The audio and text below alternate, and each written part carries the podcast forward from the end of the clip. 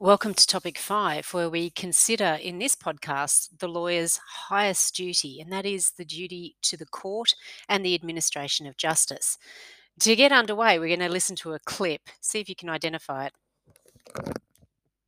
For recess? I'd like an answer to the question, Judge. The court will wait for an answer. If Lieutenant Kendrick gave an order that Santiago wasn't to be touched, then why did he have to be transferred? Colonel, Lieutenant Kendrick ordered the code red, didn't he? Because that's what you told Lieutenant Kendrick to do. Object! When it went bad, you cut these guys loose! Your Honor, you had markers inside a bony transfer. Your Honor, you doctored the logbook. Damn it, You coerced the doctor. Consider yourself in contempt. Colonel Jessup, did you order the code red? You don't have to answer that question. I'll answer the question. You want answers? I think I'm entitled. You want answers? I want the truth. You can't handle the truth. Son, we live in a world that has walls, and those walls have to be guarded by men with guns. Who's gonna do it? You? You, Lieutenant Weinberg? I have a greater responsibility than you can possibly fathom. You weep for Santiago and you curse the Marines. You have that luxury. Recognize that scene? It's from the movie A Few Good Men. Very famous courtroom scene where a skillful cross examination breaks the truth and the truth is revealed for justice and victory. But is this the reality of a lawyer's relationship with the court? Well, the answer is yes and no. It may be one scene that's inspired many people to become lawyers, but it's probably not an accurate portrayal of how the justice system works, or indeed the obligations we have when uh, working as advocates within the court system. A lawyer's duty to the court and the administration of justice is the lawyer's paramount duty, and that is for good reason.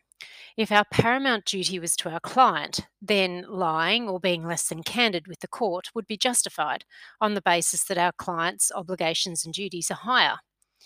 But that is not the case. Clients will come and go, but a lawyer's relationship with the court and the administration of justice is continual and exists throughout the life of legal practice.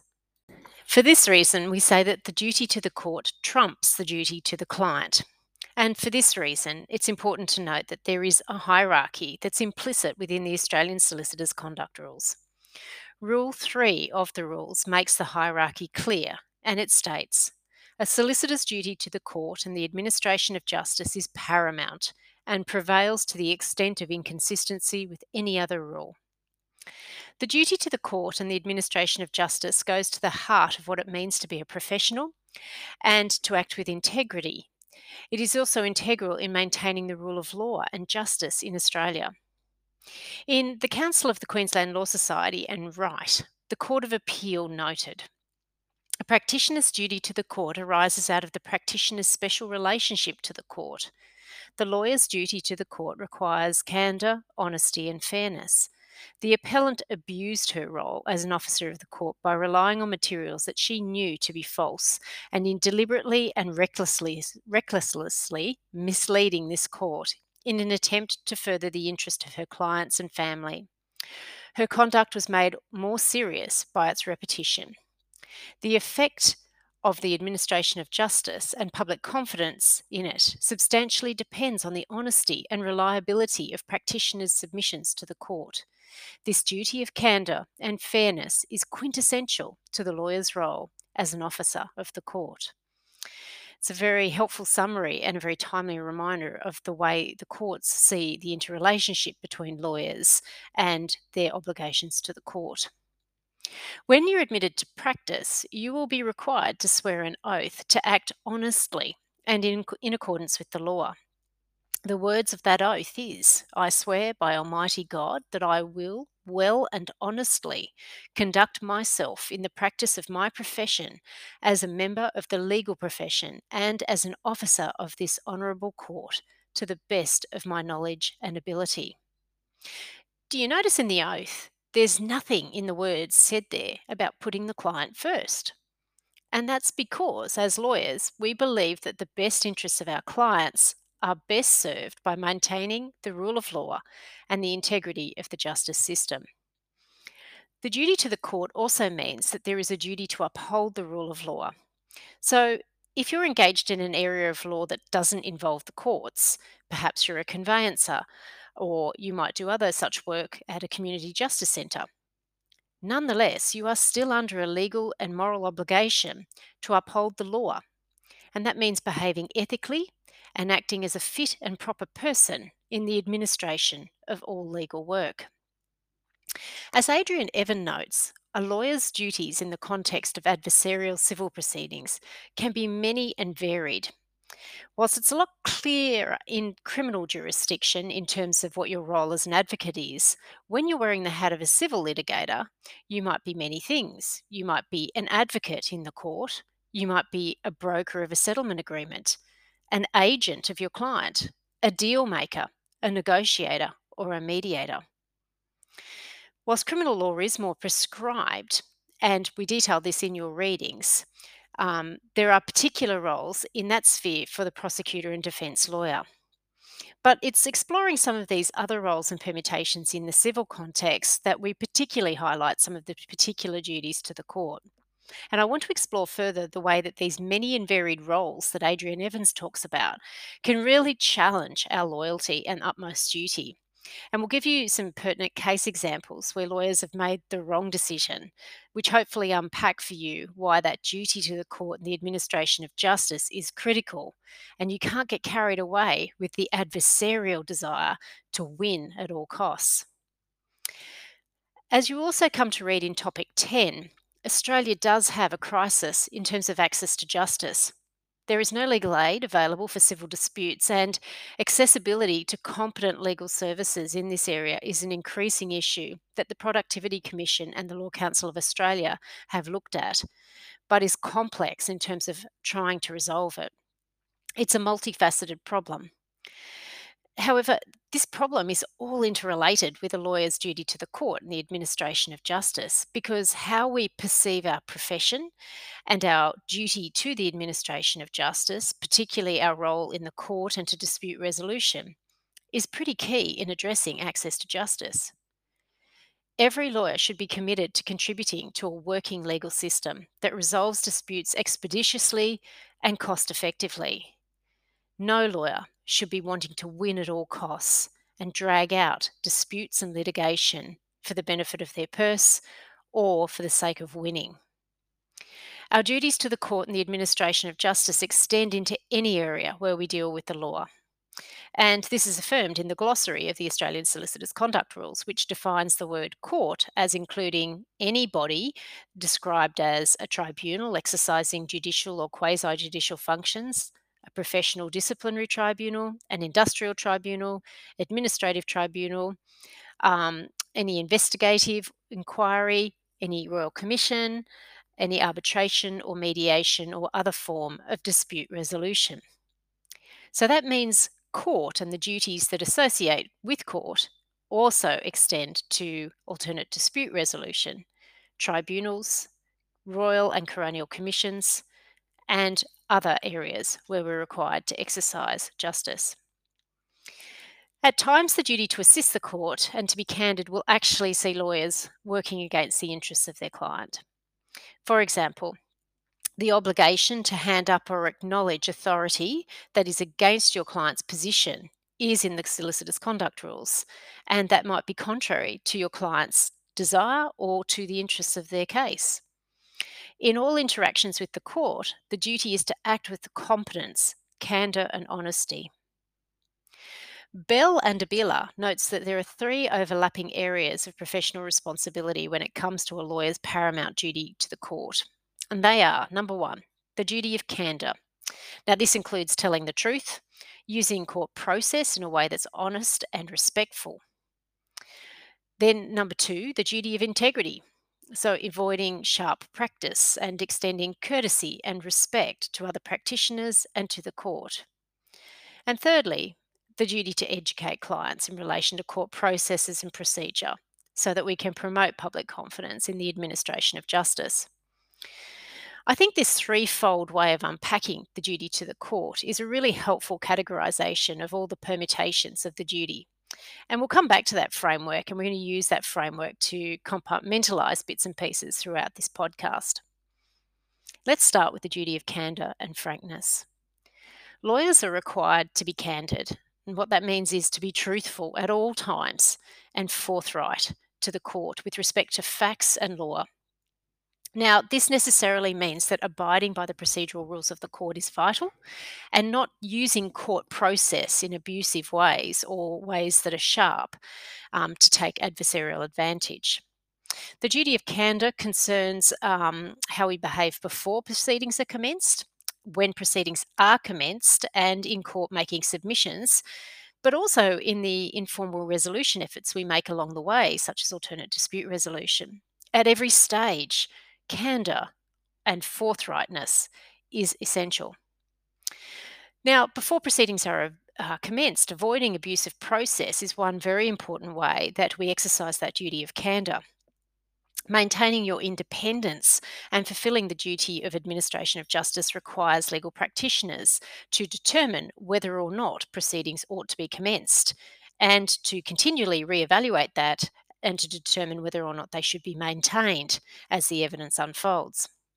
Civil procedure rules and court rules in most jurisdictions require legal practitioners not to commence or maintain proceedings unless the lawyer believes, on a reasonable uh, view of the facts and law, that there are reasonable prospects of success based on provable facts and a reasonably arguable view of the law. So, have a look, for example, at sections 37M and N of the Federal Court of Australia Act and Schedule 2, 2, Rule 2 of the Legal Profession Uniform Law Application Act, which actually requires you to certify a matter as having reasonable prospects before commencing in New South Wales.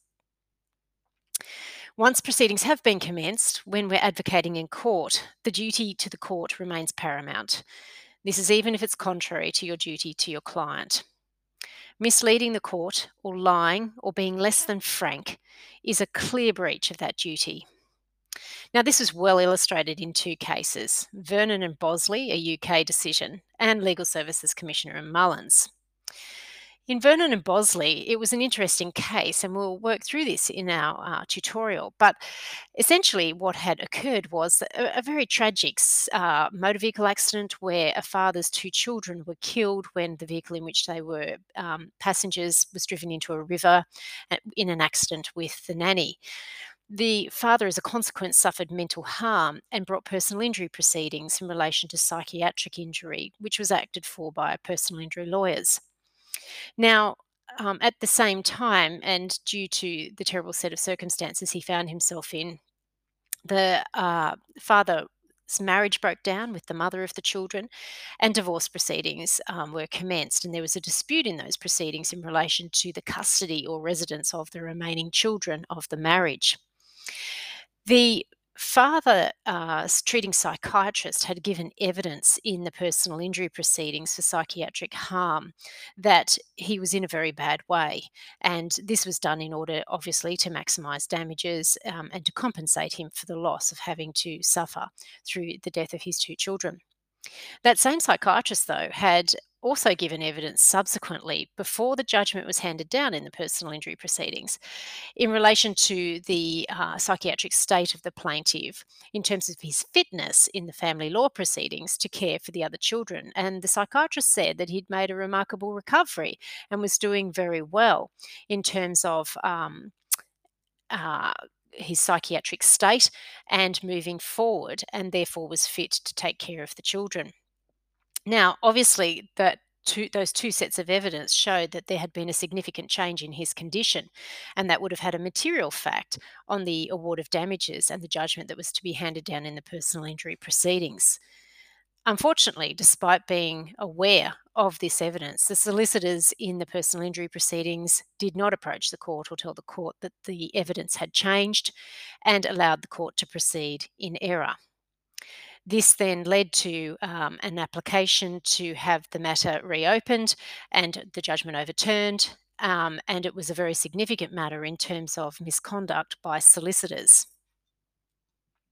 Uh, now, the court said uh, in Vernon and Bosley that the solicitor had failed to act with the utmost candour and to obey the rules of continuing discovery.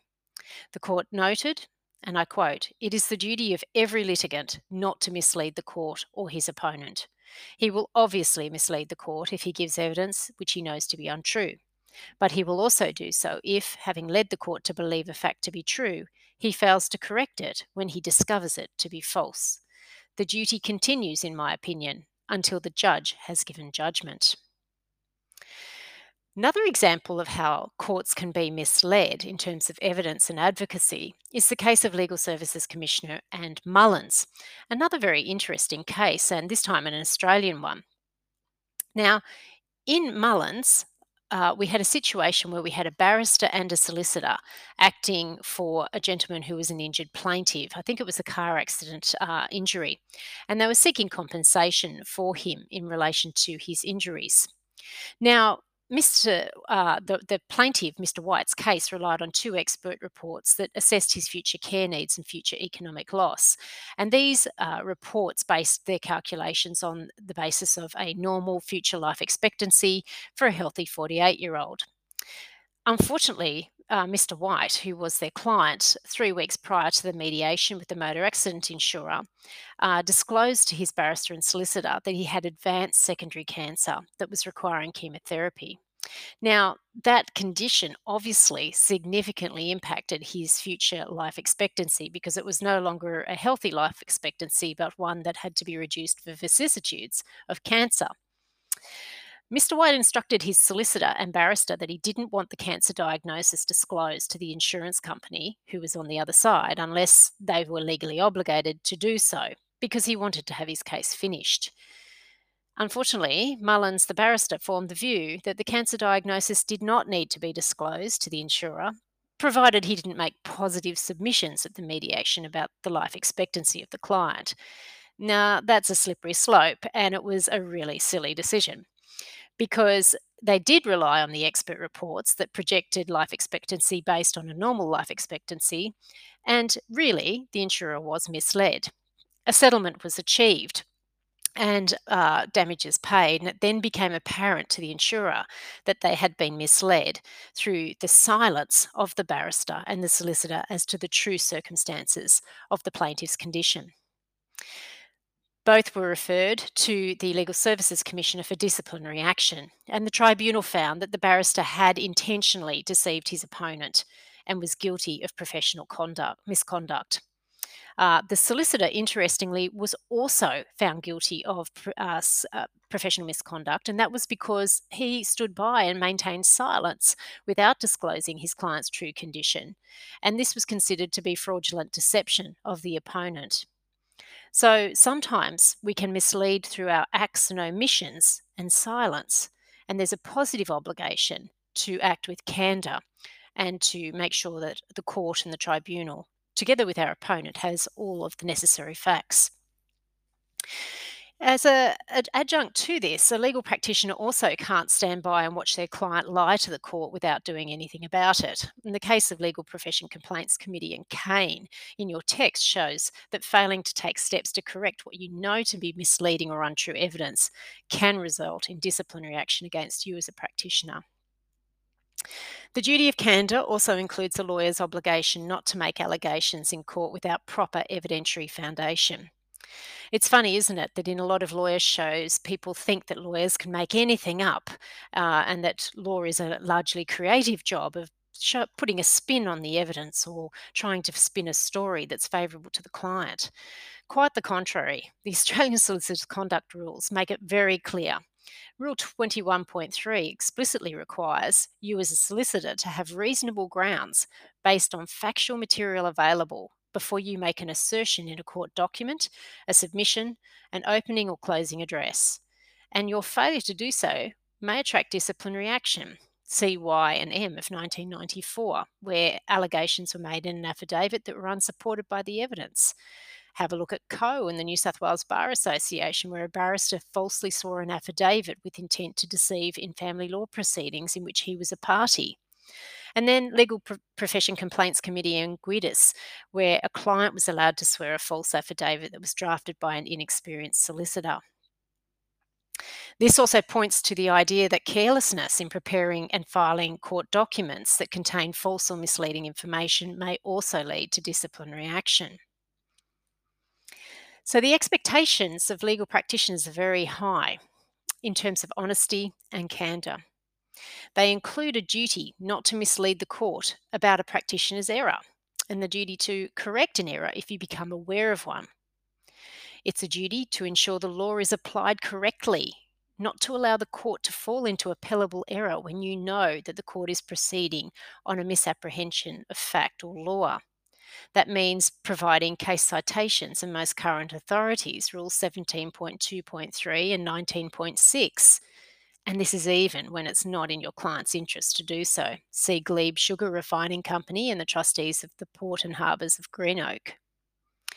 It also means not telling half truths and creating false impressions. Have a look at the cases of Meek and Fleming. There, a chief inspector had been demoted because of misleading the court in another matter, and his barrister deliberately referred to him as Mr., and he wore plain clothes. The judge and jury, however, referred to him as chief inspector, and the barrister had not informed the court that he had been demoted and that his correct title was no longer chief inspector. This was considered to be misleading the court on a half truth. There's also a duty not to make baseless allegations or false allegations.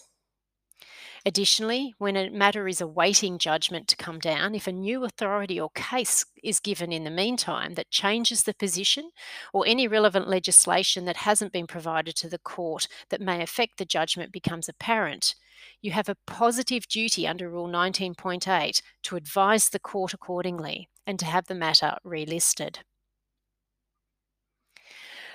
You can't commence proceedings or threaten proceedings without proper cause, and you can't use legal proceedings to delay, obfuscate, or ins- obstruct. See White Industries, Queensland Proprietary Limited, and Flower and Hart of 1988. There, a solicitor and barrister commenced and maintained fraud proceedings in order to delay a commercial transaction when they knew the fraud allegations were baseless. Abuse of process is an ever widening area of the law, and courts take very dim views of practitioners who engage in any conduct that frustrates, obfuscates, or delays matters for trial. Consider the example of trolley loading litigation in discovery, where uh, people deliberately provide copious quantities of irrelevant material in order to frustrate and lengthen the process of discovery. This is unethical behaviour and it is an abusive process. So, too, is failing to produce documentation or destroying documentation or allowing your client to do so. It can always be something that am- amounts to a disciplinary finding. And if you're caught in engaging in these practices, you are rolling the dice with your right to practice law. Now, a legal practitioner also has a positive duty to sometimes act contrary to their client's instructions. And that might be in small things, such as confining the case to what you see as the relevant issues only, as against what the client might want to traverse, to present the case expeditiously and efficiently, that is consistent with robust advancement on behalf of the client. Now, sometimes this might appear to conflict with the client's instructions and loyalty to the client. But remember, the paramount duty is to the administration of justice and to the court. It is not to the client. When a lawyer's duty to the court conflicts with the duty to the client, a lawyer must disregard the client's instructions. See Giannarelli and Schultz and Wraith, 1988 High Court judgment. The duty to the court is the same as that owed to the public, ensuring the proper administration of justice. There are also important and specific obligations placed on advocates in court that should be noted. Prosecutors, as officers of the court in criminal law, are to approach their task on the basis that it is a search for truth. They are not to seek convictions at all costs, and I have detailed these special duties in your text. For this reason, the Crown is required to disclose all evidence and all witnesses to the defence that are both helpful and unhelpful to the Crown's case that may go to the issue of innocence or guilt. Rule 29 is directly relevant. Prosecutors, as advocates, have a particularly onerous duty to assist the court and to ensure that the court is not misled. See Rule 29.1. They're not to have biased or to bias the court against the accused, which means avoiding inflammatory remarks to the jury, 29.3. They can't argue any proposition that the prosecutor does not believe to be capable on reasonable grounds to contribute to a finding of guilt, 29.4. They have to provide all relevant material to the defence, including uh, where there is evidence in relation to key witnesses that might be unfavourable, Rule 29.5 and 29.9. They must also consider the withdrawal or lessening of a charge against an accused if the prosecutor comes across material relevant to the guilt or innocence of the accused, which is subject to immunity, and its disclosure may threaten the integrity of the administration of justice or the safety of a person. 29.6. They must call all witnesses who can provide reasonable admissible evidence that is relevant to the case. 29.7. They must confer with the accused only in the presence of the accused lawyer, 29.9, and they can only use evidence supporting the case that the prosecutor has available, 29.10, and that evidence must be obtained legitimately and legally. Furthermore, a prosecutor must correct any error made by the opposing lawyer on address on sentence, and that's 29.12. So, as you can see, with this large list of duties and obligations, a lawyer is far more than the pit bull in the corner for the client. They are not the mere mouthpiece or tool of the client's bidding, and the practice of law is often a delicate balance between competing duties and ethical values. We'll now consider, in addition to that duty of candour, the next area or scope of the duty, and that's the duty of professionalism. Remember, these arenas often overlap and they're not in isolation by any means. Uh, thus, the duty of professionalism will also come into the area of the court, which is where we'll start our analysis. Acting as a lawyer requires a degree of discernment and professionality, which uh, shouldn't be discarded or taken lightly. Clients and the public watch very carefully how you conduct yourself, and you must at all times behave with courtesy, civility, and professionalism. Now, if you practice in a particular jurisdiction or area, you'll begin to find that you become familiar with other practitioners in the area and those judicial officers. Here we are moving into the second sphere of Bell and Abela's framework, that duty of integrity. And it's vital not to be over familiar with court officers or judicial officers in your area of practice. The appearance of a bias or a mates club is extremely damaging to the integrity of the profession and the administration of justice. Rule 18 actually states this, and for good reason. It says a solicitor must not, in the presence of any of the parties or solicitors, deal with the court on terms of informal personal familiarity, which may reasonably give the appearance that the solicitor has special favour with the court. And we can see why that would be important from the perspective of our clients, uh, witnesses, and the outside world. Talking about witnesses, let's consider some of the special obligations that pertain in terms of the duty to the court. It is true to say there is no property in a witness. There are many specific rules within the Australian Solicitors Conduct Rules concerning how solicitors are to deal with witnesses before and during trial. Rules 23, 24, 25, and 26 are all directly relevant. Lawyers cannot communicate with a witness during adjournment while that witness is under cross examination, and that's in order to keep the integrity of their evidence and to not have that evidence in any way contaminated or changed. They are not to prevent or discourage a witness from conferring with an opponent or from being interviewed by another person involved in the proceedings. Lawyers mustn't confuse or intimidate or harass witnesses, particularly those who might be alleged victims of sexual assault. They mustn't coach witnesses or encourage witnesses to give misleading evidence. Lawyers mustn't interview witnesses together about contentious issues. They should be interviewed separately so as to preserve the integrity of their evidence and not to influence each other with what they want to say. They must take into account any vulnerability of particular witnesses, such as those with intellectual disability, or a child, or those who are the victim of an alleged sexual crime. At all times, the rules are focused on maintaining and preserving the integrity of the evidence before the court, and that's part of our duty to the court, so that nobody's making up false or misleading statements through coaching or facilitating corroborating evidence. A good example of where this has gone astray and the disciplinary outcomes is the case of Day in Perisher Blue Proprietary Limited, where solicitors acting for a defendant in personal injury proceedings were referred to the Legal Services Commissioner because they'd actively coached witnesses into giving a certain version of evidence that was favourable to their client. This uh, case is actually contained in your text, so do have a look at it. Let's just talk about civility for a moment. We will touch on this further when we look at uh, later topics, particularly duties to others. But when working alongside other practitioners, there are certain aspects of behaviour that are necessary. Extending professional courtesy to other practitioners is vital. Rule 4.1.2 requires you must be honest and courteous in all dealings in the course of legal practice. Uh, lawyers who fail to adopt honest, respectful, and courteous communication diminish the public's confidence in the law and the profession, and they invite disapproval from their colleagues. It's really important to remember your professional reputation extends well beyond that one retainer, no matter how contentious that matter may be. As a part of the lawyer's role and functions, they're expected to act with courtesy and respect to the court, its officers, the members, of the court, their clients, and other members of the profession. This means treating the court practices and procedure rules correctly and educating the client to do the same. It'll mean being punctual, prepared, well spoken, and appropriately attired. It also means respecting seniority of other practitioners and waiting your turn.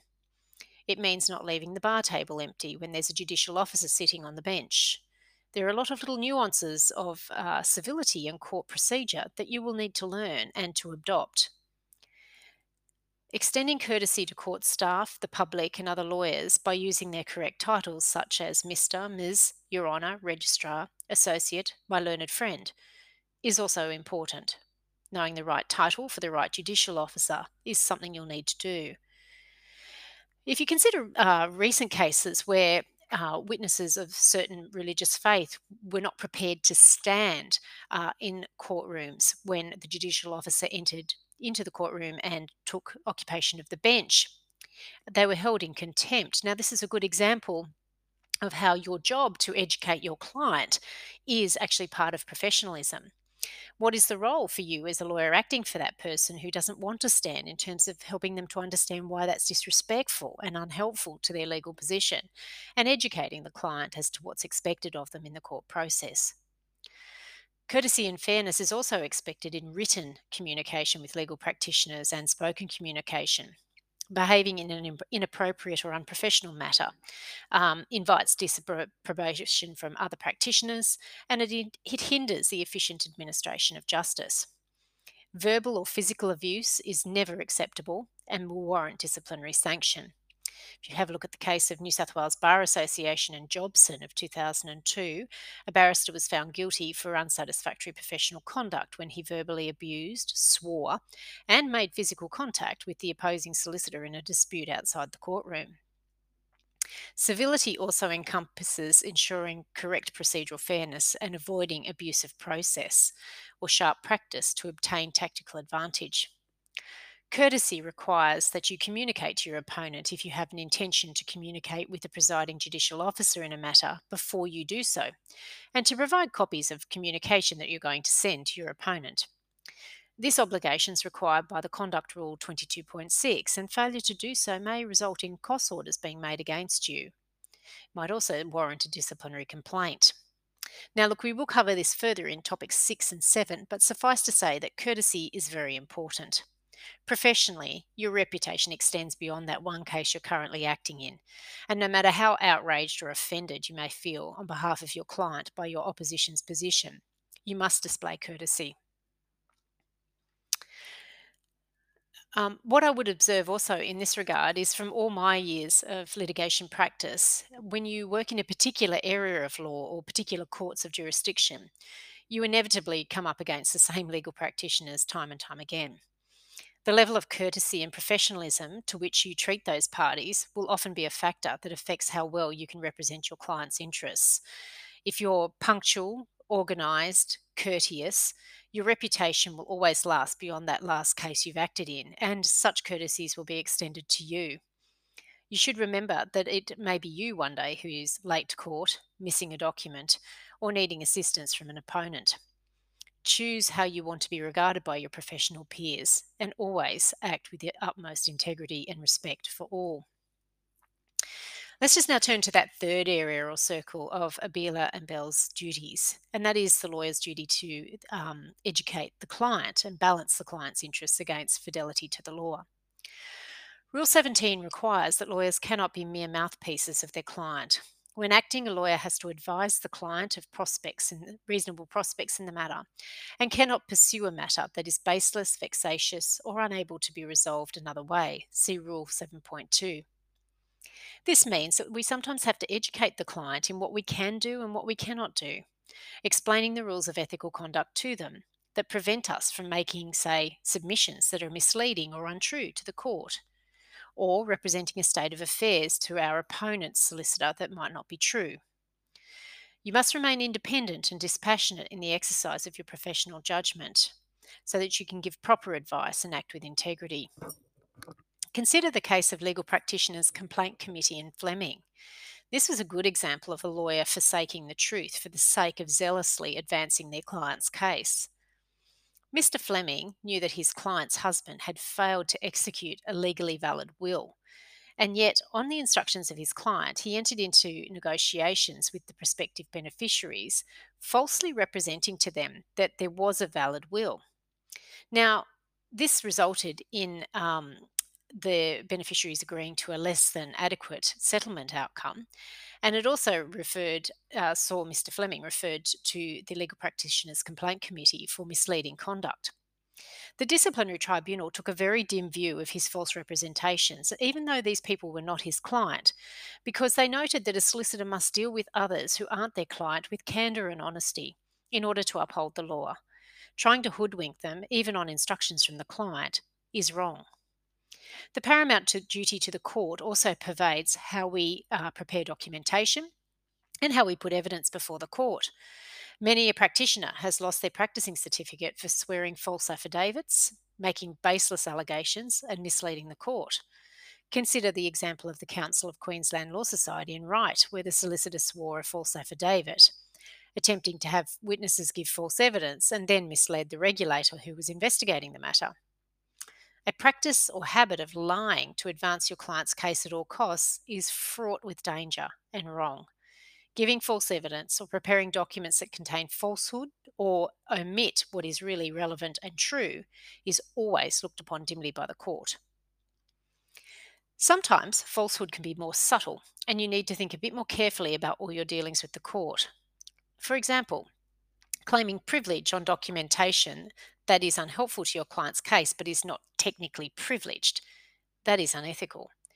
Or failing to produce documentation under discovery that is required to be produced is also wrong. See Law Society and Gus. The way we deal with this is through diligent and competent preparation. We have to examine the documents in a timely way, give the client full advice of what the evidence suggests, and explain ethically what we're obliged to produce to the court. This means not engaging in sharp practice too, like trolley loading in discovery, where you hope to overwhelm your opponent uh, by dumping copious quantities of irrelevant documentation on them.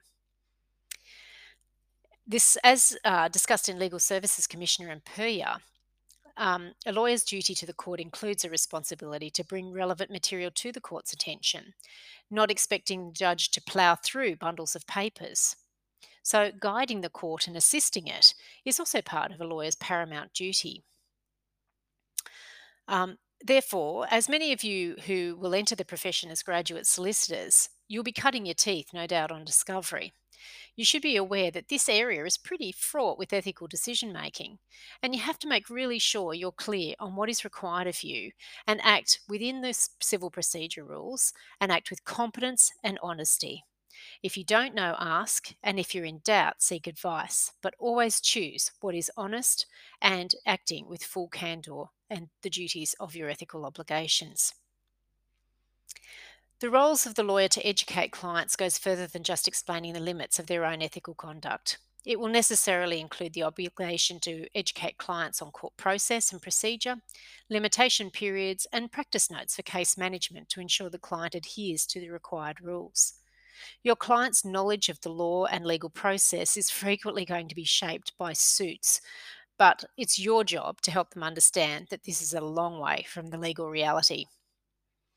It's sometimes when we take the professional task of educating the client seriously that we mean our interests and those interests of the client may divide.